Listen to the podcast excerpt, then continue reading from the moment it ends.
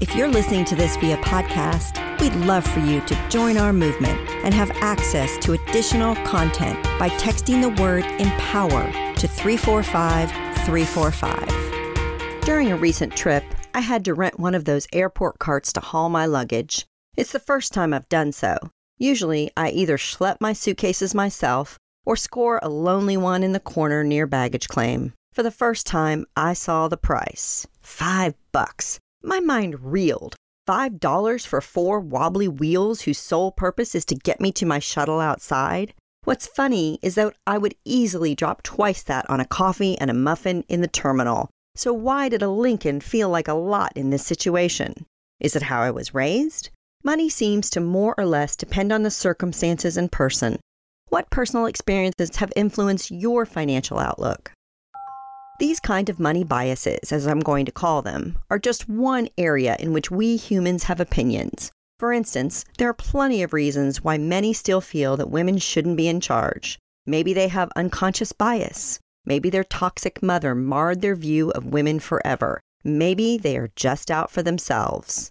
Nearly half of men think that women are well represented in leadership positions, even though a mere 10% of senior leaders are, in fact, women. Psychology Today describes something called money disorders, which may include denying one's finances by leaving that bank statement unopened, spending compulsively, or pretending to have more money than you actually have. Fostering a healthy relationship with money, you know, the thing that makes the world go round, is a surefire way to get ahead, particularly as a woman. Take Amy Banse, for example. Amy's the managing director and head of funds at Comcast Ventures, Following more than a 20 year career at the company, she's responsible for investing and acquiring companies to broaden Comcast's portfolio. Such well known companies include Birchbox, Madison Reed, Nextdoor, and Houzz.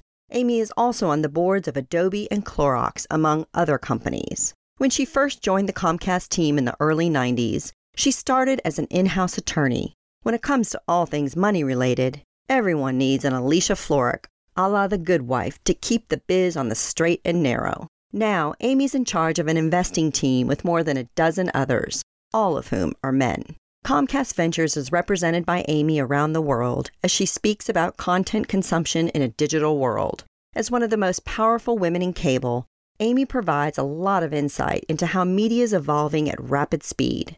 During the Paley Center's International Council Summit in 2017, Amy spoke as the only woman on a panel.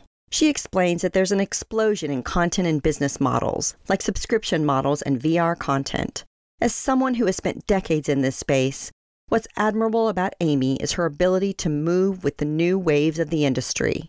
She doesn't get stuck on what it was like 5, 10, or even 20 years ago. Instead, she adapts, embraces, and propels forward.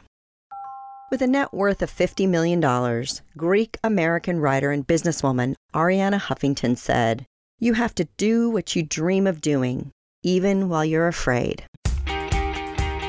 Looking for more inspiration, advice, and direction? Check out our new interview podcast, On the Spot Available now on any of your favorite streaming services, including iTunes, Spotify, Google Play, or Amazon Alexa. You can also find it on our newly renovated website, onthedotwoman.com. I go in depth with some of our most intriguing on the dot women to watch.